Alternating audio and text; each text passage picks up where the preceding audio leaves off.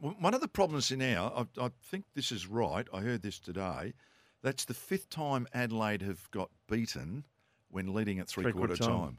It's not a stat Well, you twice really want. against Collingwood, I can Yeah. recall uh, GWS. last week. GWS round one Yeah, might have been Gold Coast or something. yeah. So that's that's that's too many, isn't it? When you, so, uh, and this is this is where uh, it's always interesting in the coach's seat, right? Now you're sitting in the coach's seat. You've been good enough to work it all out for three quarters of the game, three quarters of the game, and you're leading at three quarter time against good opposition. So you've lost. They're doing a lot right there. Yeah, yeah, exactly.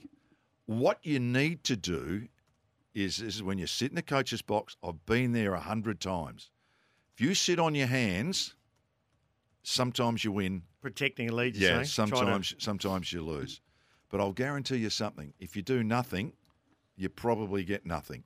Because soon as the scoreboard kicks over, once there were two goals kicked from the opposition, David, this is my rule, I started looking.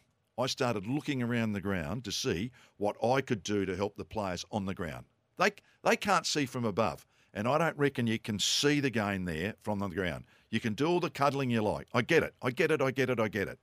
But you need the eyes up the top to actually say, hey, I reckon we've lost it. They've gone through this half forward flank twice now. We're going to have to swap them over. Uh, you know, you just need to put your thinking cap on. If you let it go, sometimes you win, sometimes you don't. But if you do nothing, you get nothing. Yeah, they got nothing at I think 13 inside 50s for a point. Are they a little bit puff, some of the kids? Oh, there's no doubt about that. There's still a, that's why I, I just divide everything by two. There's still a young team, and I, I still think eight to ten wins. Hopefully, hopefully they could.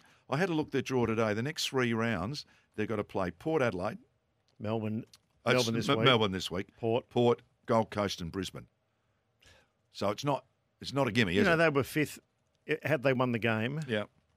if butts and candy nuts, but had they won the game, they're fifth. Now Yeah. they're 12th. I'd see if they.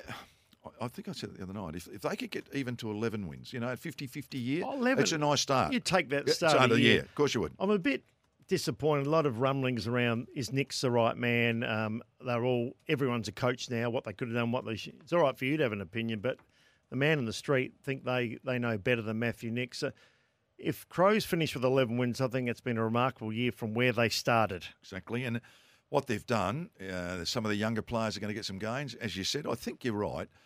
To, to, to play a full, you know, to play a full season, Nick Daicos is playing, you know, In a good side too. in a, yeah, in a really, really side. good side.